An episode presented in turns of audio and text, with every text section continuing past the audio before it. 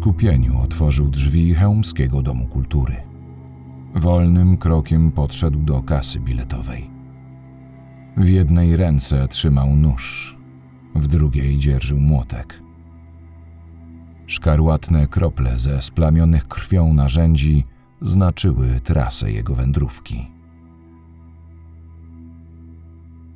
Drodzy kryminauci, zapraszam do wysłuchania kolejnego odcinka kryminalnego podcastu Oblicze zbrodni pod tytułem Pora zabijać.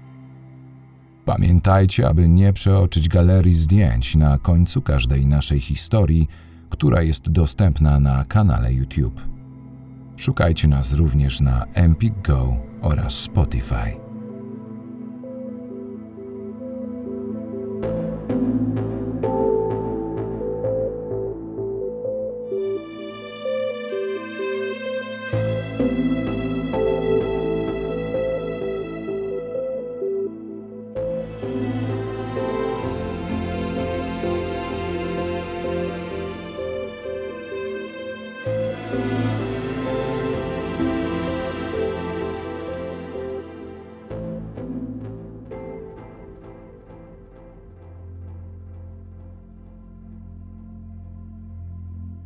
Łukasz jest czternastoletnim, ciemnowłosym chłopcem mieszkającym w Chełmie, mieście należącym do województwa lubelskiego. Wczesne lata młodości spędził w stolicy Polski wraz z samotnie wychowującym go ojcem. Rodzinne szczęście odnaleźli w postaci Eweliny, kobiety, która pokochała mężczyznę z małym chłopcem i na nowo stworzyła im ciepło domowego ogniska. Wspólnie z dziećmi Eweliny przeprowadzają się do małej miejscowości o nazwie Sawin, znajdującej się w powiecie chełmskim, skąd pochodzi macocha Łukasza. Ewelina jest dobrą i opiekuńczą matką. Poświęca też dużo uwagi i czułości swojemu pasierbowi. Oprócz dwójki dzieci z poprzedniego małżeństwa, Ewelina niedawno urodziła córeczkę. Oczko w głowie całej patchworkowej rodziny. Łukasz stwarza problemy wychowawcze. W szkole jest krnąbrny i pełen buty. Jedna z warszawskich poradni psychologiczno-pedagogicznych wysyła do sawińskiej podstawówki orzeczenie o objęciu chłopca opieką specjalną ze względu na towarzyszącą mu dyslekcję. Uczeń ma jednak poważniejszy problem niż spamiętanie zasad ortografii.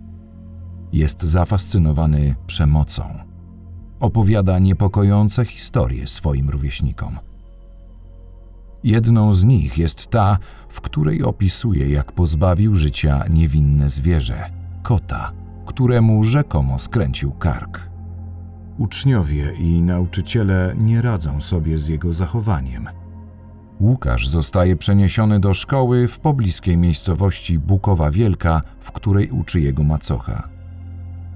Pod czujnym nadzorem Eweliny kończy piątą klasę szkoły podstawowej. Narastające problemy emocjonalne chłopca sprawiają, że rozpoczyna on zdalną edukację. Dopiero po kilku miesiącach wraca do klasycznego trybu szkolnictwa w formie stacjonarnej. Łukasz rozpoczyna klasę siódmą w Chełmie. To już czwarta placówka szkolna w jego zaledwie trzynastoletnim życiu. Dorastający chłopak ucieka w świat internetu i gier komputerowych. Tam może dać upust swoim emocjom. Szczególnym zainteresowaniem darzy dwóch młodocianych morderców Erika Harrisa i Dylana Klibolda, którzy strzelając z broni palnej zamordowali dwunastu uczniów w wieku od 14 do 18 lat oraz jednego nauczyciela. Szkolna masakra miała miejsce w Columbine w stanie Colorado i jest największą masową strzelaniną na terenie placówek oświatowych w historii Stanów Zjednoczonych. Eric i Dylan byli najlepszymi przyjaciółmi o ponadprzeciętnej inteligencji. Dylan był objęty programem nauczania dla wyjątkowo uzdolnionych uczniów. Cierpiał na depresję.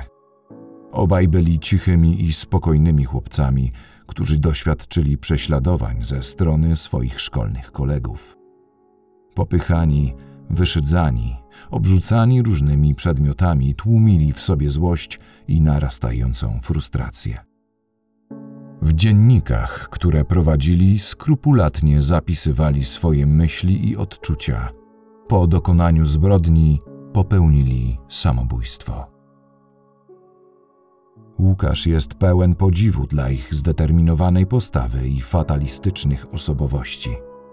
Z wypiekami na twarzy wertuje internetowe strony w poszukiwaniu choćby najdrobniejszej wzmianki o masakrze w Columbine. Aby oddać hołd jednemu ze swoich idoli, posługuje się w sieci pseudonimem Inkwizytor Rep. Rep Dumer to przydomek Erika Harrisa. Nick mordercy jest grą słowną, w której Rep jest skrótem od rebeliant, a Dumer oznacza młodego człowieka zmagającego się z poczuciem beznadziei i pustki. Rok 2019 jest dla Łukasza czasem sporządzania złowieszczego planu. Pragnie odwzorować ukochaną zbrodnię w chełmskiej podstawówce numer 4. Swoim zamiarem dzieli się na Facebooku, zamieszczając na portalu ostrzegawczy wpis.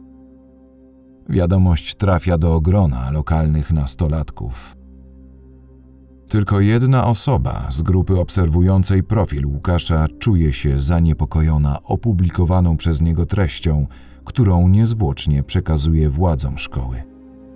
Zaalarmowana dyrekcja zgłasza sprawę miejscowej policji. Funkcjonariusze przybywają do dwupiętrowego białego domu na osiedlu Działki przy ulicy Piastowskiej. Właścicielem domu jest Robert, ojciec Łukasza, który doskonale rozumie procedurę postępowania, gdyż sam z zawodu jest policjantem. Mężczyzna jest wstrząśnięty wpisem syna, ale oddycha z ulgą, kiedy chłopak wypiera się rzeczonych zamiarów, przekonując wszystkich, że to tylko niewinny żart, którego skutków zwyczajnie się nie spodziewał.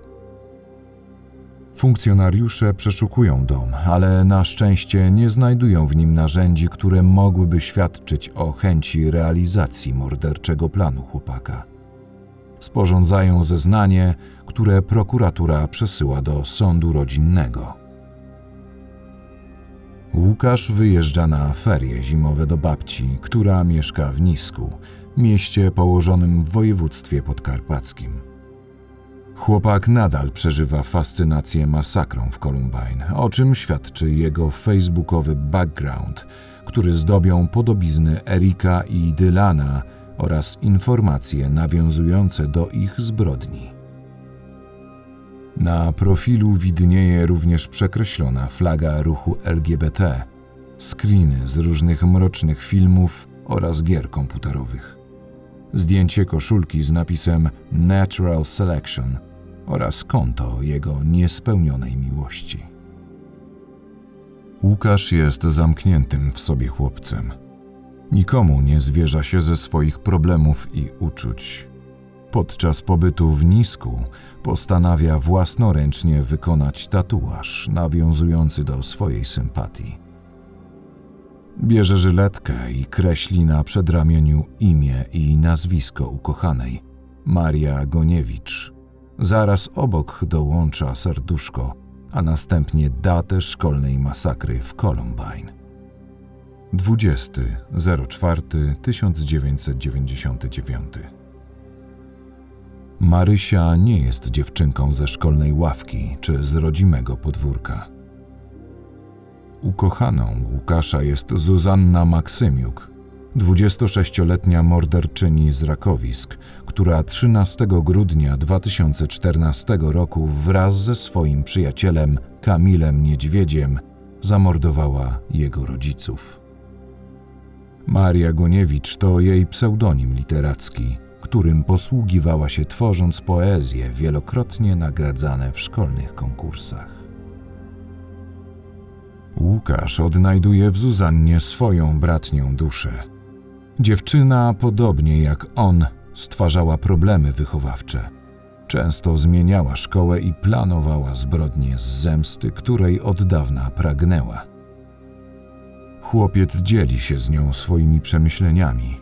Pisze listy z wyznaniami miłości, które wysyła do zakładu karnego w Grudziądzu, gdzie Zuzanna odsiaduje wyrok 25 lat pozbawienia wolności. Jego deklaracje podziwu i miłości pozostają bez odpowiedzi. 25 stycznia 2020 roku Łukasz zamieszcza na Facebooku wpis o treści: Pora zabijać, pijacka szmato. Nawiązując do wiadomości Zuzanny Maksymiuk, która w dniu dokonania zbrodni napisała na Instagramie: Kraków, Kraków, ty szmato pijacka. Zbliża się godzina dwudziesta. Sobotni, zimowy wieczór. W domu przy ulicy Piastowskiej panuje radosny gwar. Łukasz wchodzi do kuchni. Jest sam. Staje na środku pomieszczenia i czeka. W jednej ręce trzyma nóż, w drugiej dzierży młotek. Czuje spokój. Tak bardzo tego pragnął, że nic nie może stanąć mu teraz na przeszkodzie. Wie i czuje, że jest gotowy, by zabić. Do pomieszczenia wchodzi Ewelina. Wtedy chłopak bierze zamach i zaczyna dźgać ją nożem po brzuchu i szyi. Kobieta zaczyna krzyczeć, błagać, aby przestał, wzywa pomocy. Osiemnastoletni Szymon, syn Eweliny, przybiega matce na ratunek. Jest wysoki i dobrze zbudowany. Próbuje obezwładnić Łukasza i wyrwać mu z rąk narzędzia walki. Dochodzi między nimi do bójki. Mały chłopiec jest zwinniejszy od przyrodniego brata. Uderza go w głowę młotkiem tak mocno, że łamie mu czaszkę. Rani go również nożem w ręce, klatkę piersiową i szyję. Szymon resztkami sił wyswobadza się z krwawej jatki i wybiega z kuchni. Ewelina wraz z dwuletnią córeczką barykadują się w pokoju. Kobieta obficie krwawi. Trzyma na rękach zdezorientowane i przerażone dziecko. Słyszy kroki Łukasza. Wie, że jest tuż obok.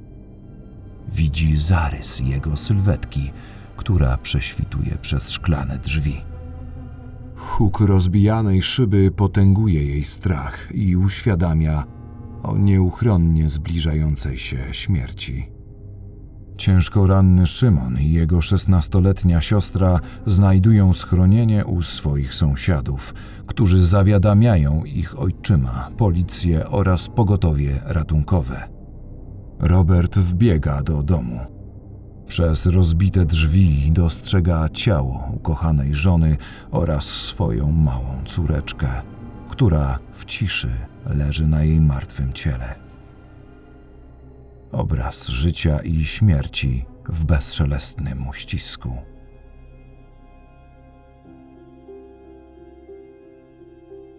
Łukasz kieruje swoje kroki do Chełmskiego Domu Kultury, w którym trwa przedstawienie – Chce kontynuować swój morderczy plan i zabić jak największą ilość osób. Wolnym krokiem podchodzi do kasy biletowej. Szkarłatne krople splamionych krwią narzędzi znaczą teren jego wędrówki. Jedna z aktorek przygląda się chłopcu. Widzi, że trzyma w rękach nóż i młotek, a jego ubranie przesiąknięte jest krwią. Ta chwila dla obojga jest decydująca. Ten moment ciszy to jego wewnętrzna walka i jej nie ma prośba o życie. Chłopak odwraca się powoli. Wychodzi z budynku, idzie w stronę ulicy Starościńskiej. Chwilę później zostaje schwytany przez organy ścigania.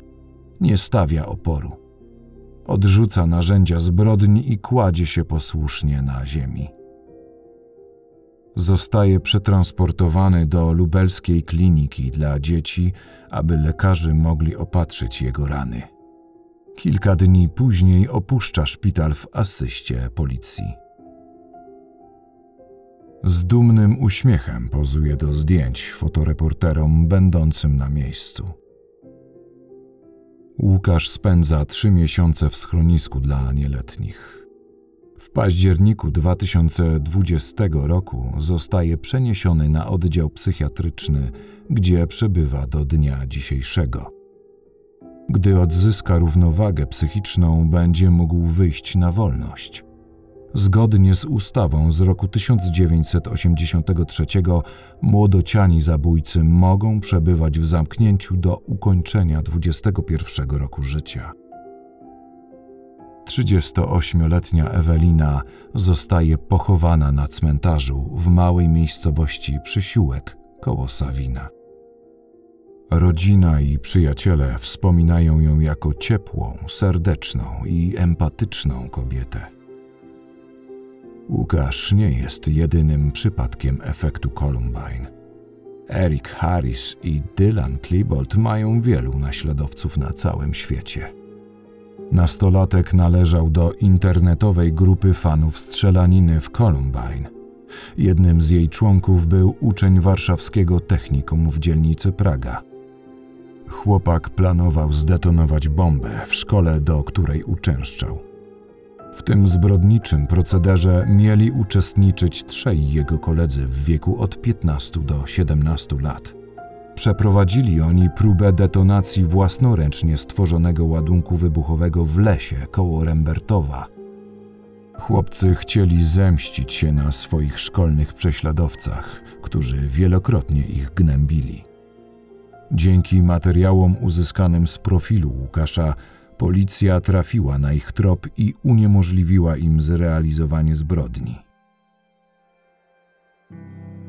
Drodzy kryminauci, chciałbym podsumować ten odcinek w niekonwencjonalny sposób. Przygotowując materiały do tej historii, przypomniałem sobie muzyczny hit roku 2011. Większość z Was bardzo dobrze zna melodię piosenki Pumped Up Kicks zespołu Foster the People. Ale nie wszyscy z Was znają jej słowa. W opisie tego odcinka znajdziecie link do utworu oraz tekst piosenki z polskim tłumaczeniem. Pamiętajmy, że większość zbrodni rodzi się z przemocy, a kat może być jednocześnie ofiarą.